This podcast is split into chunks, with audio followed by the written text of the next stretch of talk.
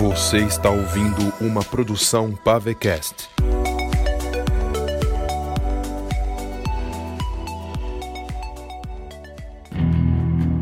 Você está ouvindo Criaturas das Sombras, temporada 1. Episódio 2 Um amigo no pântano.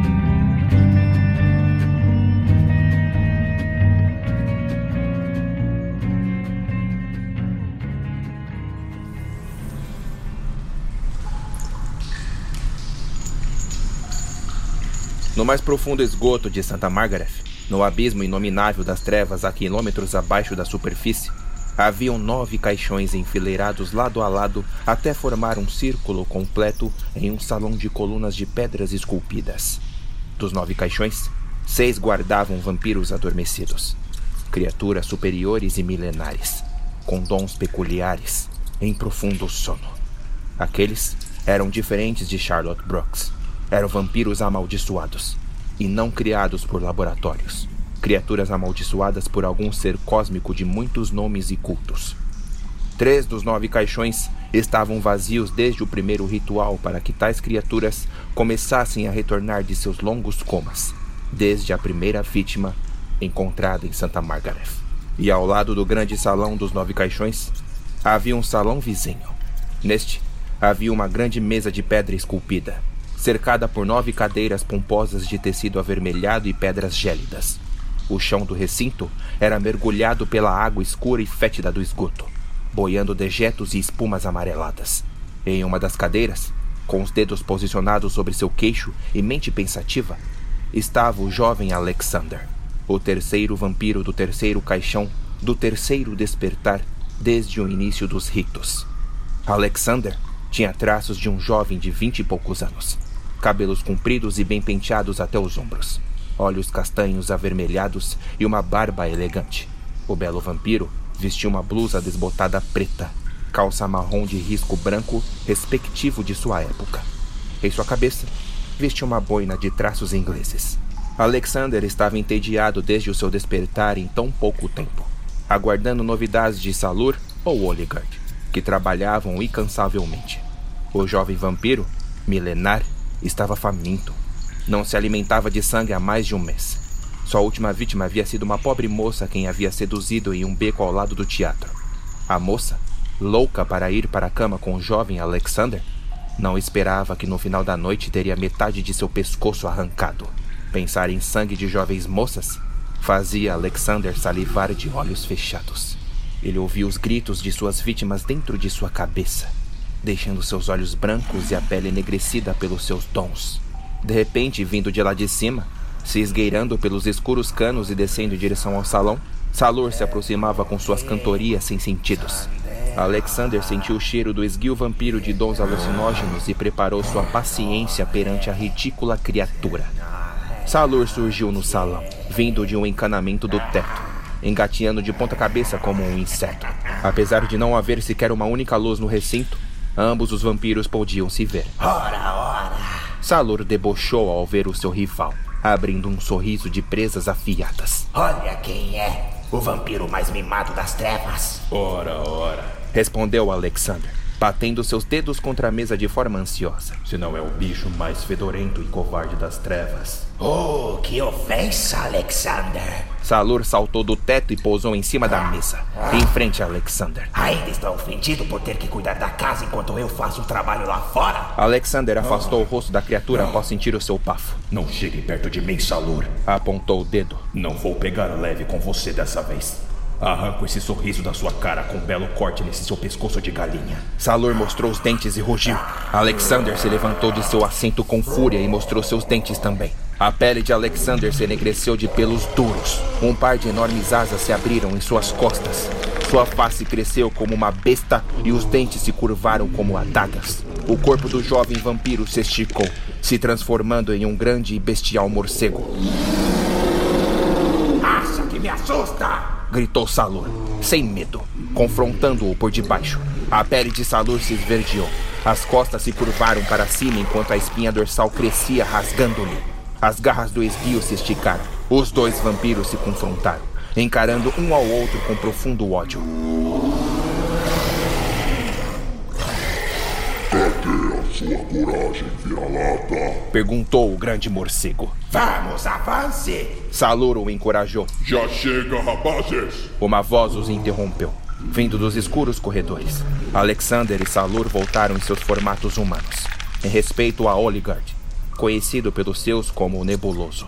Oligard caminhou até o salão de postura e trajes elegantes. Tirou a cartola de sua cabeça e se sentou em sua cadeira. Salur admirou o rosto longilíneo de traços finos e jovens de Oligard. Não quero confrontos entre nossa legião. O nebuloso comentou, analisando os dois aliados com profunda expressão gélida. Somos aliados, não um bando de vagabundos individualistas. Com todo respeito, Oligard. Alexander se dirigiu a ele. Mas eu e você sabemos que esse rato Apontou para Salur. não é dos mais confiáveis. Esse pescoço de galinha mataria todos nós se tivesse a chance. Qual o seu problema? Salur questionou a ele, mostrando os dentes. Eu tenho me arriscado lá em cima quase todas as noites. Se arriscado? Alexander abriu um sorriso de deboche. O que você é? O vampiro ou um avestruz? Não há nada lá em cima para se arriscar. Somos monstros indestrutíveis. Somos resistentes, Alexander, mas não indestrutíveis. Oligard respondeu, respirando fundo para manter a paciência. Precisamos de mais sangue para acordar o próximo vampiro de nossa legião. Ele apontou em direção ao salão dos caixões, penteando seus cabelos lisos para trás com a outra mão. Você conseguiu algo, Salur? Não, senhor. Mas consegui algo melhor. Abriu um sorriso assustador. Informações. Do que exatamente? Alexander perguntou desconfiado. Eu estava perseguindo um guarda na rua Malha para drenar mais sangue para o nosso próximo membro. Quando perdi meu foco ao farejar um cheiro familiar, Salur engateou por de cima da mesa, se aproximando de Oligard com empolgação. senti o cheiro do nosso velho amigo, Troy Brooks. Eu ouvi em um bar. E para ter certeza que nosso amigo era quem eu pensava que é, usei meus truques para atraí-lo e matá-lo. E você o matou? Alexander questionou, cruzando seus braços e apoiando os pés por de cima da mesa. Não, Salur respondeu, abaixando a cabeça envergonhado. O maldito ainda se lembra de como inibir minhas ilusões. Porém, consegui uma informação valiosa. Troy Brooks desembuchou tudo para mim e disse que a sobrinha está hospedada em um hotel. Descanso do outono. Oligard enrijeceu sua mandíbula, cruzando os dedos com uma mente pensativa. Charlotte Brooks está de volta na cidade? O jovem Alexander questionou com meio sorriso preocupado. Não é possível. Ela achava que eu havia fugido daqui de Santa Margaret, O nebuloso comentou intrigado. mas ela mal sabe que permanecia aqui, aguardando pacientemente todo esse tempo. Temos que ter cautela.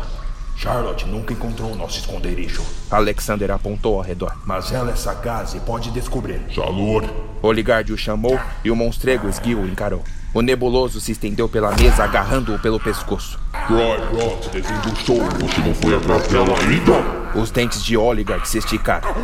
Venha avisá-lo antes. Sabe o que é mais valioso do que informações, sua criatura medíocre? A morte de Charlotte Brooks. O nebuloso jogou e Salor rolou pela mesa. Encontrar antes que o sol nasça e acabe com esse problema antes que ele comece. Mas, Oligard, eu acabei de voltar de lá de cima Sua e... prioridade agora é essa. Agora suma daqui, Yasia. Salor, como um inseto, subiu pelas paredes e desapareceu pelo encanamento. Oligard se virou uma última vez para Alexander e disse: De agora em diante, Salud não terá tempo para buscar vítimas para os nossos membros. Portanto, agora, tal tarefa pertence a você. Alexander assentiu com a cabeça e abriu um longo e assustador sorriso.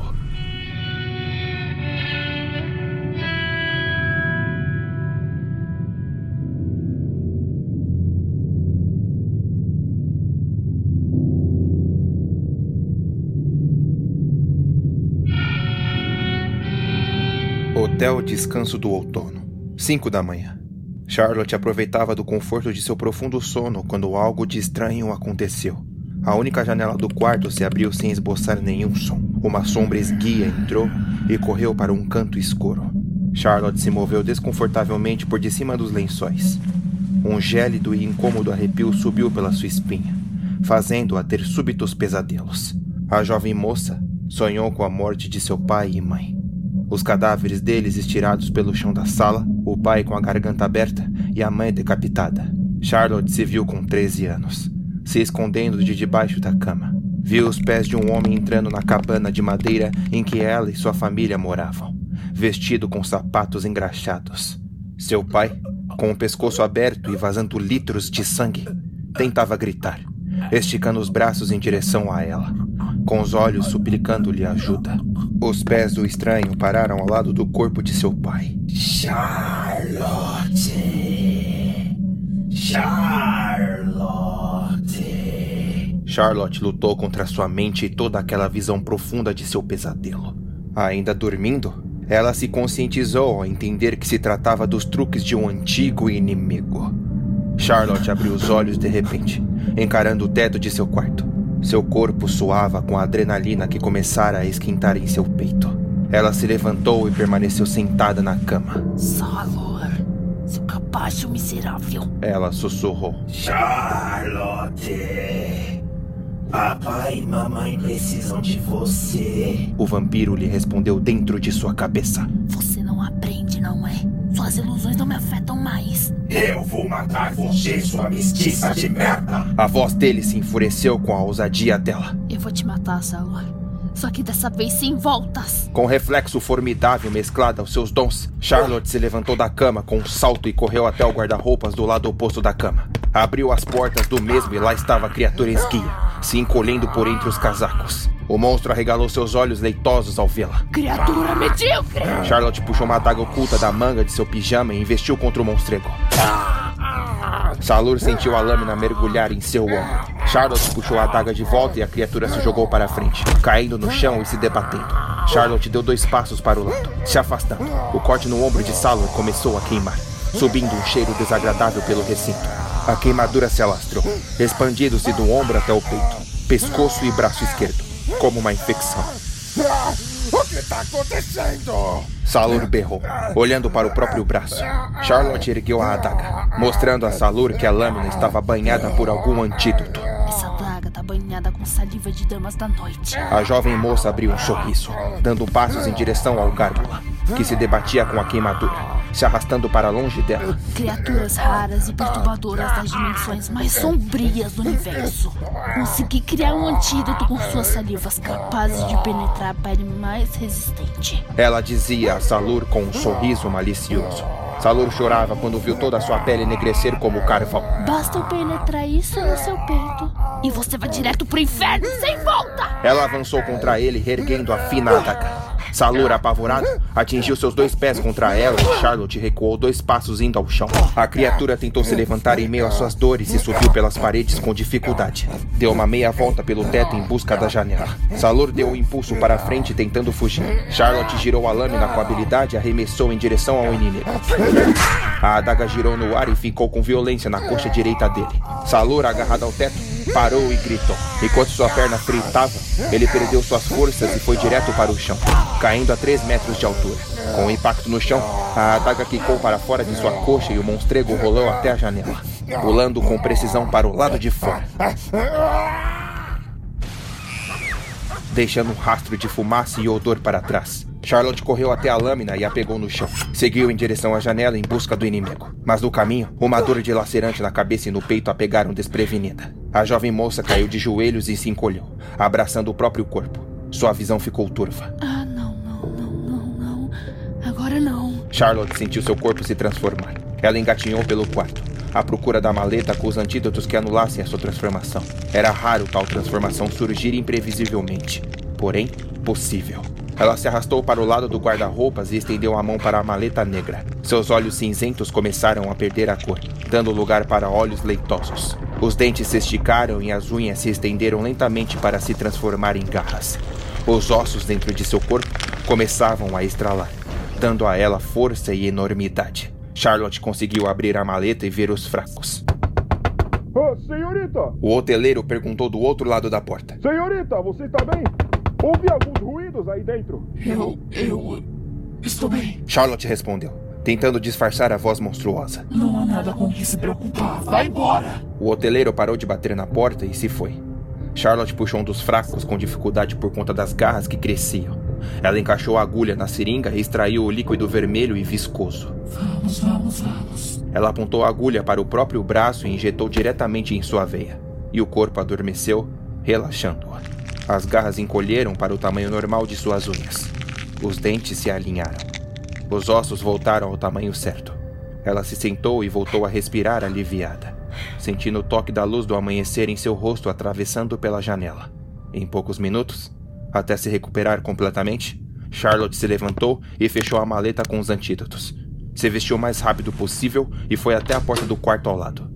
Troy! Troy, abre a porta, Troy! Troy! Ele saiu ontem à noite e não retornou, madame. Disse o hoteleiro, ainda no corredor um tanto preocupado. Ele saiu? Charlotte questionou, com os olhos perdidos. Ela se virou e desceu as escadas. No mesmo exato momento em que abriu a porta para fora do descanso do outono, três guardas uniformizados pararam no caminho ao vê-la. Os três a olharam com uma estranha curiosidade. Desculpe-me, senhorita. Disse um deles. Você por acaso é Charlotte Brooks?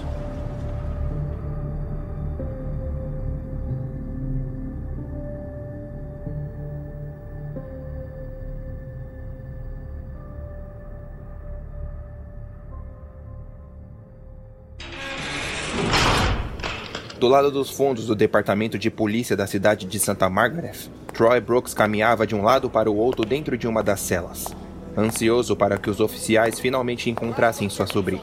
O irlandês soava pela testa, se agarrando às grades a cada guarda que passava pelo corredor, esperançoso por alguma notícia. Quando vou me soltar daqui? Perguntou um sujeito da cela à frente, com cara de maluco. Eu já disse que sou inocente. Não sei nada sobre John Rápido do Gatilho. Troy dividia a cela com um bêbado, que dormia agarrado em um lençol no beliche de baixo. Eu já falei pra me tirarem daqui. Ah, será que dá pra você calar a maldita boca? Troy gritou para o indivíduo do outro lado. Ai, amigo. Por que você não cuida da sua vida? Juro que se eu estivesse na mesma cela que você, eu enfiaria meu punho na sua jugular. O homem agarrou as grades. Ô, tiozão. Quando eu sair dessa cela, eu juro que vou quebrar essa sua cara grisalha. Por que não tentar agora? Vem pra cima! Chame o guarda para nos colocar você juntos! pode comigo?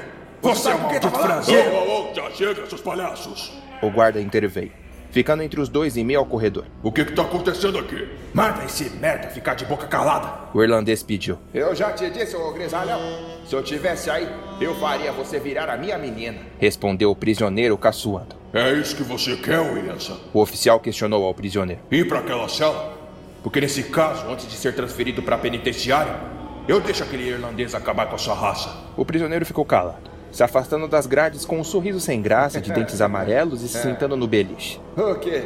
Ele lá com ele? Quer saber? Eu vou ficar aqui mesmo. E finalmente se deitou na cama. Ótimo, agora fica quieto. O guarda ordenou, encarando o Troy também. De repente, uma porta se abriu no final do corredor e Charlotte surgiu acompanhada por mais dois guardas ao seu lado. Charlotte! Charlotte, você tá bem? Uau, quem é essa belezinha? O homem da cela voltou a se aproximar das grades. Vem cá, neném. Charlotte ignorou o sujeito. É, está tudo bem, tio. Ela se virou para o guarda ao seu lado, um tanto assustada. O que aconteceu para o prenderem? Nós capturamos o seu tio após invadir a Candy's Candy. Ele atravessou a vitrine.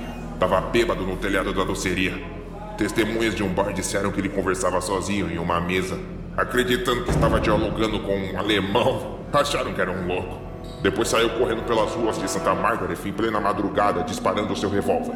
E Charlotte entendia os motivos do tio. E tais motivos tinham sido esclarecidos hoje mais cedo na invasão do quarto dela. E, vai continuar me ignorando? O prisioneiro continuou provocando. Senhorita Brooks, O guarda falou. seu tio causou bons danos na Candy's Candy.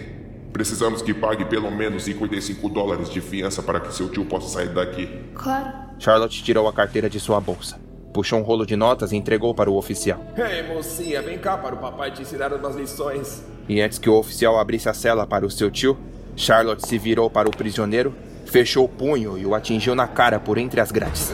O homem voou alguns metros para trás e caiu de costas no chão, pousando as duas mãos no nariz sangrando. Os oficiais se entreolharam sem reação. Desculpe, rapazes. Força do hábito.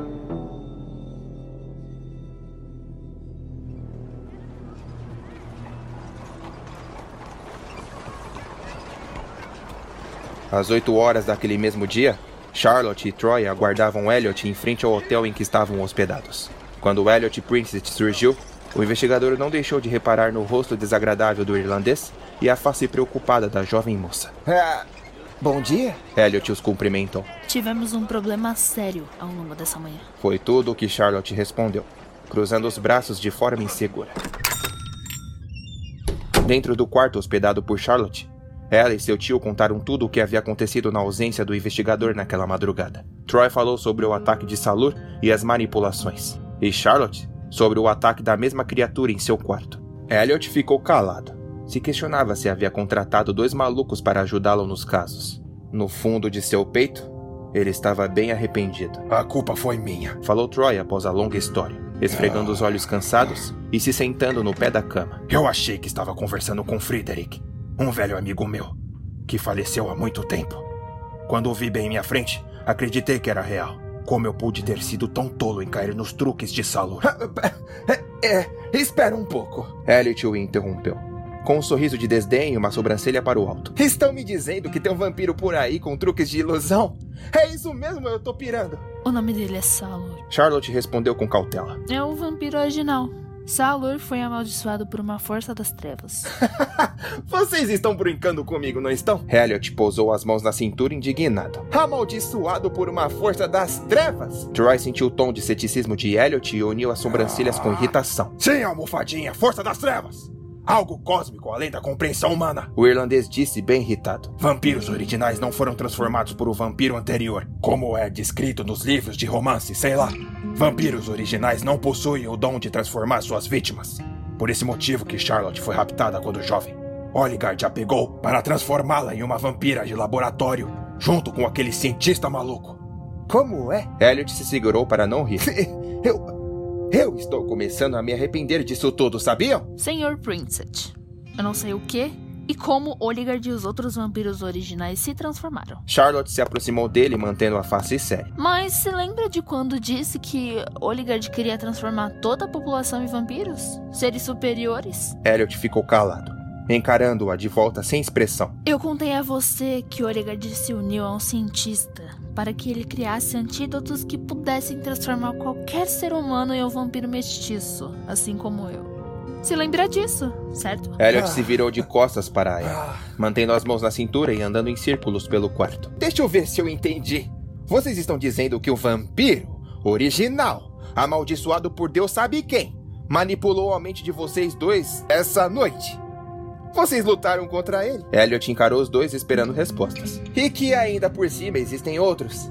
E para melhorar a história, querem transformar as pessoas em vampiros mestiços por meios laboratoriais. Olha pra ele, Charlotte, debochando de nós. O irlandês se levantou do pé da cama enfurecido. Achei que o senhor havia nos chamado porque acreditava que algo além da sua compreensão estava acontecendo com as vítimas da cidade. E agora está cético demais para tentar acreditar. Olha, eu tô começando a achar que perdi o meu tempo indo atrás de vocês dois. Eu realmente acreditei que conseguiria algumas respostas no caso, porque você, Charlotte, é uma pessoa inteligente.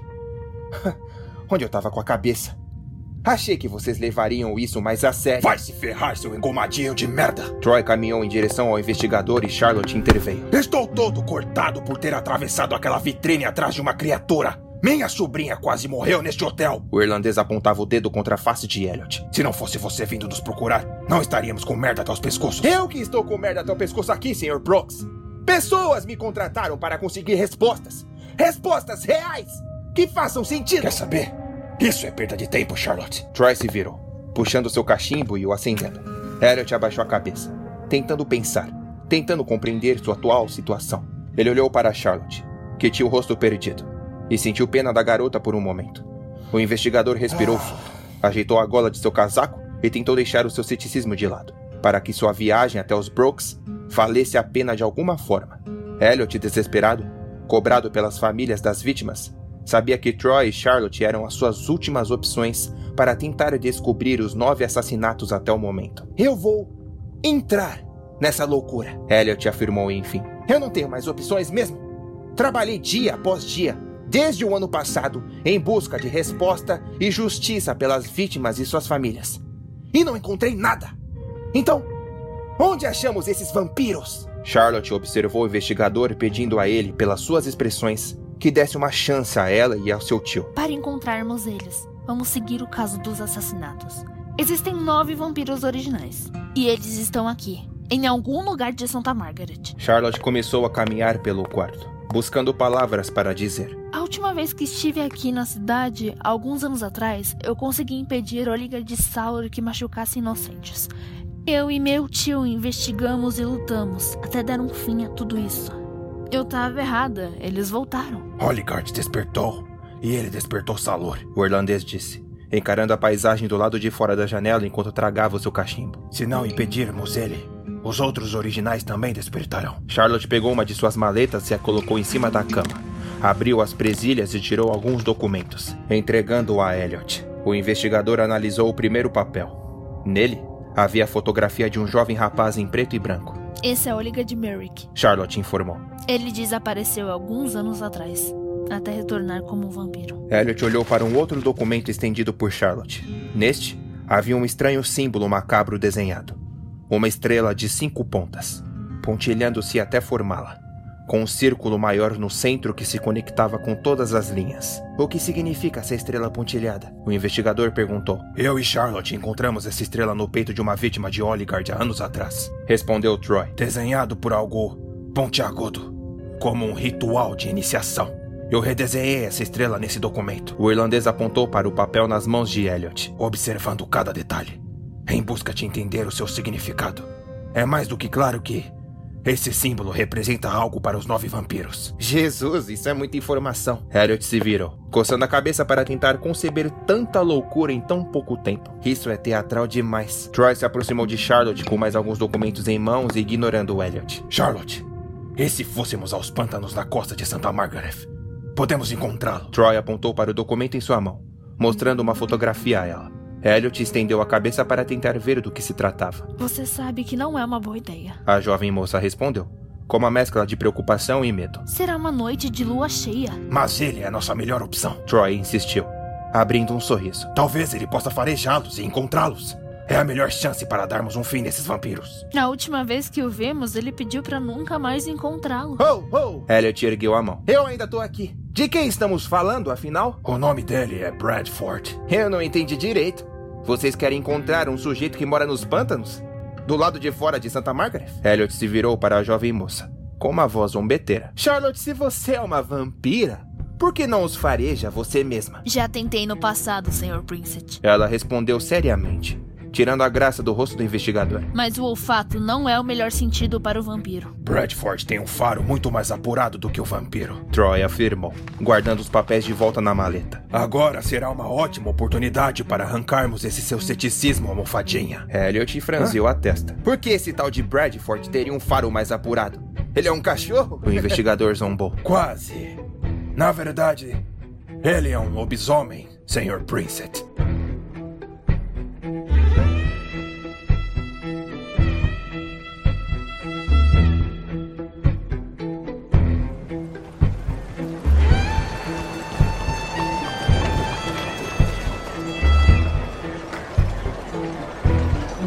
Naquele mesmo dia, ao longo do entardecer, Elliot, Troy e Charlotte foram aos nove locais dos nove assassinatos espalhados por Santa Margaret. Ambos coletaram qualquer informação que pudessem avançar nas investigações, porém sem êxito. Conversaram, teorizaram, caminharam pela cidade em busca de algumas respostas. Nada. O dia passava sem sequer haver avanço. Charlotte procurou usar seu dom para encontrar rastros de Salur ou Oligard. Elliot continuava sentindo-se idiota por contratar a jovem moça e o irlandês. Enquanto o investigador se empenhava em procurar provas concretas, os Brooks insistiam em dialogar sobre as fantasias vampirescas. Quando os primeiros sinais do anoitecer vieram pelo céu, Charlotte e Troy, decepcionados por nenhum avanço, sempre deixando Elliot fora de suas conversas, decidiram que o plano de encontrar Bradford teria de ser executado. Caminhando pelas calçadas, os três pararam de frente para uma cervejaria, pensando em como proceder no caso. Charlotte se virou para o investigador após seu tio sussurrar algo em seu ouvido. Sr. Princet, acredito que o senhor não esteja feliz com o nosso trabalho. Elliot deu de ombros, limpando a testa de suor com a manga de seu casaco, já que aquela noite de verão era bem quente. Caminhamos pela cidade literalmente o dia todo, sem nenhuma resposta. E eu só ouvi baboseira saindo de sua boca e da de seu tio. Eu já tô cansado de dar corda para essa sua fantasia. Entendo sua frustração.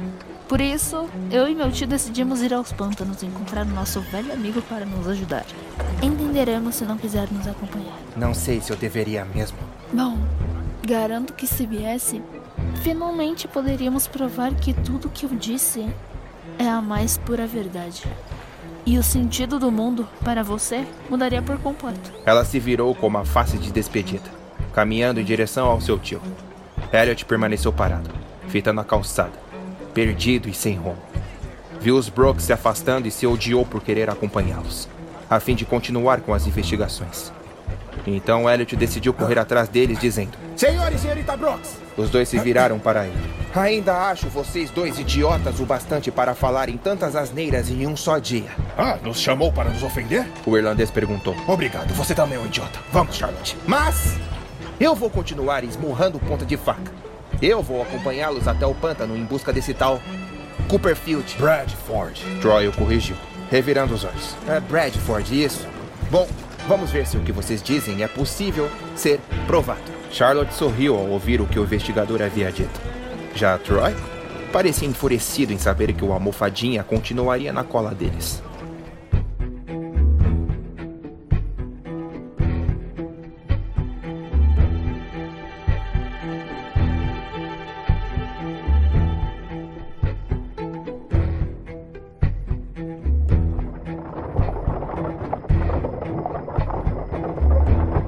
Pântanos, 6 quilômetros de Santa Margaret, meia-noite. Elliot havia contratado um cocheiro com uma carruagem decente para que os guiassem para fora da cidade, seguindo pelas escuras e sombrias estradas do pântano, a fim de parar em um pequeno vilarejo de pescadores e pobres famílias, conhecida como Lago Negro. Do lado de dentro da carruagem, lampiões acesos nas laterais das portas, atraindo insetos, Elliot observava aquela paisagem soturna de árvores com galhos retorcidos, lagoas esverdeadas de musgos e vitórias regi e lamas úmidas e densas. Odeio os pântanos, reclamou Elliot, balançando as mãos para espantar os mosquitos que entravam pelas janelas. Andar pelos pântanos a este horário da noite é pedir para ser comido por um jacaré. Você reclama demais, rapaz. O irlandês respondeu, sentado de frente para ele ao lado da sobrinha, bebendo mais um pouco do que quer que fosse de seu cantil de inox. Olha, esse papo de lobisomem é muita maluquice. Elliot insistiu. E se for verdade? Quer encontrá-lo justamente no horário em que ele se transforma? Ah, eu achei que queria provas, almofadinha. Troy zombou. Esse é o único jeito de encontrá-lo. Charlotte falou. Bradford se esconde muito bem na vegetação. Mas, transformado em lobisomem, ele não consegue evitar os ruivos e os barulhos que emite. E dizendo que tudo isso é verdade, por que Copperfield? Bradford. Bradford? Seria amigável caso o encontrássemos. Troy olhou para Elliot com uma expressão que denotava o óbvio. Ah, se encontrarmos o lobisomem, é óbvio que ele vai nos atacar. então, por que cacete vamos nos arriscar? Como eu disse, seu ceticismo cairá por terra. Troy sorriu, bebendo mais. Em poucos minutos, a carruagem chegou no povoado de Lago Negro. Os três desceram e Elliot pagou o cocheiro com um saco de moedas e um agradecimento. A carruagem se foi e os três continuaram em frente, entrando no vilarejo. O povoado de Lago Negro, formado pela maioria de pescadores, os encaravam das varandas de suas precárias cabanas de madeira ao longo da costa de um lago. Eram pessoas estranhas e mal encaradas. Observavam os forasteiros como se fossem invasores. Alguns se levantavam e entravam em suas casas. O vilarejo era um breu completo, iluminado apenas pelos poucos lampiões que se encontravam ao longo de postes de madeiras, atraindo mais insetos. Fiquem próximos, sussurrou Troy. Esse povo não é muito amigável. Quem devemos procurar exatamente? Questionou Elliot, se recostando no irlandês, amedrontado com as encaradas dos anfitriões. Um pescador e velho amigo chamado Jones. Sai de perto de mim, caramba! Troy empurrou Elliot. Desculpe! Os três prosseguiram até uma cabana precária no final do vilarejo, ao lado de uma ponte de madeira e um barraco de iscas de pesca. No final da ponte, havia um homem afro e desnutrido, de chapéu de palha e vestes maltrapilhos, agachado enquanto mexia com algumas iscas e outros itens de pesca. Charlotte foi à frente, subindo os degraus da cabana e prosseguindo pela ponte de madeira. John, Zoe! A jovem moça abriu os braços enquanto o pescador se virava. O melhor melhor pescador da Nova Jenison. Olha ela aí! Jones abriu um sorriso de poucos dentes e a abraçou com muita alegria. Charlotte, como vai, minha jovem? Estou bem, amigo. Fico feliz em revê-lo. Troy e Elliot se aproximaram logo atrás. O irlandês abriu um sorriso, estendendo a mão para o amigo. Como vai, Jones? Aí está o meu parceiro das antigas. Já faz tempo, não? Uns cinco anos desde que nos vimos. Isso se não for mais. Você sabe se Bradford continua morando nos pântanos? Charlotte questionou, apontando para a vegetação mais densa nas entranhas mais à frente, fora do vilarejo, onde uma forte neblina se erguia, tirando toda a visão do horizonte. Jones deixou de sorrir e ficou com a silhueta séria. Sim, ele ainda mora lá. O pescador respondeu, enrolando uma linha ao redor de uma vara de pesca. O único jeito de chegar até ele é remando de barco no meio dessa neblina toda. Mas como vocês podem ver, Jones apontou para a lateral da ponte. eu tô sem o meu barco no momento. O meu filho pegou emprestado e foi pescar mais a oeste com os vizinhos. Ele volta daqui a três dias. E bem, Jones olhou para o restante do vilarejo. ninguém por aqui estará disposto a emprestar um barco. Não sabendo que tem um lobisomem zanzando para aquele lado e um jacaré do tamanho de um dragão naquela direção. Não temos três dias, amigo. O irlandês informou, pousando uma das mãos em seu queixo, pensando em um plano. Bom, a não ser que eu posso guiá-los andando pelo lago. Jones apontou para aquela imensidão de água verde e escura. Eu conheço caminhos pela água onde não nos afogaríamos. Um pouco de água batendo na altura de minha cintura? Troy sorriu com a ideia. Talvez seja o melhor plano para chegarmos até Bradford o quanto antes. o quê? Elliot perguntou nervoso, esbugalhando os olhos e se virando para o irlandês. É uma opção, meus amigos. Jones continuou. Mas vão precisar ficar próximos a mim. É época de acasalamento dos jacarés. Está cheio deles por aqui. Apontou pelo pântano. Há ninhos por todos os cantos. Jones se virou para Charlotte. Charlotte, entra lá na minha cabana e vista um traje adequado para o pântano. Tem umas roupas limpas em cima da mesa da sala. Farei isso. Com licença, senhores. Charlotte seguiu pelo cais e entrou na cabana de Jones. Tem jacarés nessas águas e vocês querem ir andando? Elliot tentava compreender a sanidade deles. Isso é loucura completa, sabia? Jones se virou para Elliot ao perceber que ele estava ali. Olhou dos pés à cabeça e abriu um sorriso engraçado ao ver que o rapaz trajava jaqueta e calças urbanas. Quem é esse engomadinho? Elliot Princet. Engomadinho é raio que te parta. Você pode esperar aqui, Sr. Princet. Troy falou, com tom zombeteiro. Não vejo problema algum caso queira esperar. Por quê? Por que atravessar um pântano caminhando com águas até nossas cinturas? Ué, o Jones já disse. Está sem o barco e a vizinhança não está disposta a emprestar. A vizinhança talvez devesse começar a ser mais simpática. Elliot gritou. Senhor Jones, o senhor vive aqui nos pântanos e sabe muito bem sobre os constantes ataques de jacarés. Acha que é seguro atravessarmos a pé? Eu conheço muitas áreas deste pântano, rapaz. Basta seguir minhas orientações e vai ficar tudo bem. Ah, ah, Será que eu sou o único são por aqui? Na verdade, me parece ser o único covarde. Ah, senhor irlandês! Respeite minha integridade. Já lidei com coisas que eu deixaria de cabelos em pé. Vamos ver se os seus cabelos ficarão molhados após a travessia. Troy brincou e Jones riu. Charlotte voltou com vestes apropriadas para o ambiente. Estava com uma camiseta de mangas dobradas, calças largas e uma bota de borracha que subia próximo aos joelhos. Vamos, senhores. Agora estou pronta para a nossa aventura. Ah, eu. Eu estou logo atrás. Elliot informou, puxando as mangas de seu casaco para cima, soltando o primeiro botão de sua camisa próxima à garganta e dobrando as barras da calça. Os três seguiram Jones, descendo pela lateral da ponte do cais e pousando seus pés na lama úmida. Jones puxou um lampião para Charlotte no poste da ponte e outra para si mesmo. E assim, os quatro começaram a descer o nível do terreno lamoso em direção à água verde do lago. A água começava a subir em seus joelhos. Era difícil dar um passo seguido de outro, pois a lama era viscosa e espessa, engolindo suas pernas. Chegava a ser assustador ver o reflexo da luz bater contra a superfície verde do lago e não enxergar o que havia embaixo. Eu não quero nem saber o que bateu em minha perna. Comentou Troy. Foi um sopapo na minha panturrilha. Provavelmente foi um luciol mascarado. Afirmou Jones, dois passos à frente do irlandês. São peixes grandes. Ou pode ser um boca de jacaré. Ah, o quê? Jacaré? Perguntou Elliot, começando a sentir a água tocar suas coxas. A boca de jacaré é só um peixe, senhor Princess. Charlotte falou, revirando os olhos com um sorriso. Ah, tá bom, tá bom. Com dentes. Zombou Troy. ah, merda. A água os envolveu até suas cinturas. A lama segurava seus calçados. Tiveram precaução antes de cada passo, ou ficariam descalços. Os insetos se acumulavam ao redor dos lampiões nas mãos de Jones e Charlotte. Eles continuaram, cada vez mais neblina dentro, por entre as árvores soturnas e retorcidas. Elliot não fazia ideia de como eles iriam achar o caminho de volta, já que cada vez mais, no pântano lá dentro, o breu os engolia. O terreno desnivelado os levou ainda mais para baixo, subindo a água até os seus peitos. A moça e o pescador mantiveram os lampiões acima da cabeça. O irlandês e o investigador mantinham seus revólveres para o alto, evitando molhá-los. Elliot começou a sentir a fatiga com o peso da água em seu peito e a força da lama em seus pés. Algum problema aí atrás, Sr. Princess? Disse Charlotte mais à frente. Problema nenhum, senhorita Brooks. Se quiser voltar para o cais, fique à vontade, Sr. Princess. Elliot olhou para trás e a escuridão o encarou de volta. Ah, melhor não. Ah, Já fazia um bom tempo que não sentia a adrenalina subir em minha cabeça. Ah, Troy disse com um sorriso empolgado. Se eu morrer hoje, vou morrer sorrindo. Agora eu tenho meu veredito sobre você, Sr. Brooks. Elliot disse. É um maluco suicida que não bate bem da cabeça e inibe sua loucura se embebedando e piorando as coisas. Típicos de irlandeses. Ora, almofadinha. Suas vestes deixam claro o quão tedioso deve ser sua vida dia após dia, trancado em um escritório de investigação, procurando respostas em um amontoado de papelada. Pelo menos minhas calças continuam secas. Fiquem parados.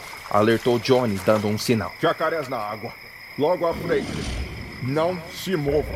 Ou eles sentirão a vibração e virão até nós. Todos ficaram imóveis, esperando um grupo de gigantes jacarés atravessarem o caminho à frente. Por mais que fossem animais formidáveis, não era nem um pouco agradável estar perante eles sem nenhuma proteção. Seus olhos brilhavam na escuridão, deslizando seus corpos esguios e cascudos pela superfície d'água. Eles trocavam rugidos uns com os outros. Elliot ficou sem respirar, pondo uma de suas mãos em frente à boca, para não emitir nenhum som. Jones virou a cabeça lentamente para trás e viu que havia mais um grupo de jacarés. Eles estavam rodeados. Está tudo bem. Jones comentou. Eles estão curiosos conosco. Mas não farão nada se permanecermos parados. Um dos animais rugiu à frente e outro respondeu próximo a Elliot. O investigador quis chorar ao ouvir o som ao seu lado direito, Isso não é nada legal. disse Troy, levemente preocupado. Achei que tivesse empolgado. Elliot disse. Charlotte tentou disfarçar um sorriso com o comentário do Sr. Princett. Os jacarés, em grupo, tanto em frente como na retaguarda deles, moveram seus corpos deslizando pelo lago e partiram, desaparecendo no breu ao longe. Jones fez um sinal e continuou o caminho à frente, dessa vez mais devagar. Fiquem atentos. Os jacarés podem esbarrar em nossas pernas abaixo da superfície. Se sentirem algo, não se movam em hipótese alguma. Ah, mas você pode ter certeza que eu vou pular para bem longe. afirmou Elliot, encarando a água que o envolvia. Eles estavam ainda mais adentro da cortina densa de neblina. A água agora chegava próximo aos seus pescoços. Os quatro seguiam com as pontas dos pés. Elliot admitia para si mesmo, encarando os galhos retorcidos e tentando se manter de pé, que aquele momento era o mais assustador em toda a sua vida, Jones, eu não quero me afogar aqui. informou o irlandês. Sentindo o terreno abaixo de seus pés quase desaparecer, Está tudo bem. respondeu o pescador. Estamos próximos. O terreno vai se elevar. Espero nunca mais termos ideias imbecis como essa. Charlotte falou, com dificuldades para manter o lampião acima, Você pode ter certeza que não repetiremos essa idiotice. respondeu seu tio. Tome cuidado. Há ninhos de jacarés por essas bandas. Jones afirmou enquanto o terreno se elevava e a água descia pelo seu corpo. E finalmente, eles atravessaram até o próximo terreno, ajudando um ao outro. A vegetação ali era mais densa e úmida. E quando não parecia piorar, Elliot sentiu que era ainda mais escuro. Jones levantou o lampião na altura da cabeça para checar a redondeza. Elliot foi o último a sair da água, com Charlotte dando-lhe a mão. Pronto. Estamos bem agora, Sr. Princess. Ah, Eu não volto mais por esse maldito lago a não ser que traga um barco até aqui. O investigador avisou, torcendo as mangas de seu belo casaco. Isso é loucura. Jones os alertou. Vocês ouviram isso? O quê? Troy perguntou. De repente, algo saltou para fora d'água, puxando Elliot pelo colarinho em suas costas. O investigador puxou o gatilho de seu revólver involuntariamente e caiu de volta para a água. Ah, socorro! Charlotte decidiu reagir mudando sua postura. Mas seu tio trombou em seu ombro e ele pulou na água antes que ela fizesse algo por Elliot. Embaixo d'água, Elliot sentia alguém lhe puxar para longe de seus amigos. O investigador estendia as mãos para cima, tentando voltar para a superfície. Não enxergava nada a não ser borrões e bolhas. A mão que o puxava o machucava. Você vai para o inferno! Disse uma voz dentro de sua cabeça. A tal voz estremeceu seu crânio, causando uma dor agoniante. De repente, outra mão segurou seu braço com muita força. Elliot sentiu uma disputa de força com seu corpo, mas um solavanco o fez ir para cima. Sentiu o ar voltar para seus pulmões e cuspiu litros de água. Troy o arrastou de volta para a terra firme. É, vem, almofadinha. Dizia o irlandês, puxando. Ele está bem? Perguntou o pescador, se aproximando para ajudar. É, o que era aquilo? Gritou Elliot, se levantando e cambaleando para a direita e para a esquerda, vendo o mundo de cabeça para baixo. Era Saulo. Respondeu Charlotte entre dentes. Ele está nos seguindo. Ô, droga. Eu perdi o meu chapéu, o meu chapéu! Para de reclamar por coisas que podem ser substituídas. Troy falou, checando a munição de seu revólver. Temos que ficar atentos. Oh, Ô, droga. Minha arma tá molhada. Perdi o meu chapéu e minha única defesa tá molhada. Espere a merda da pólvora secar e poderá usá-lo se preciso, droga. Então ouviram algo pelo pântano que arrepiou cada um deles.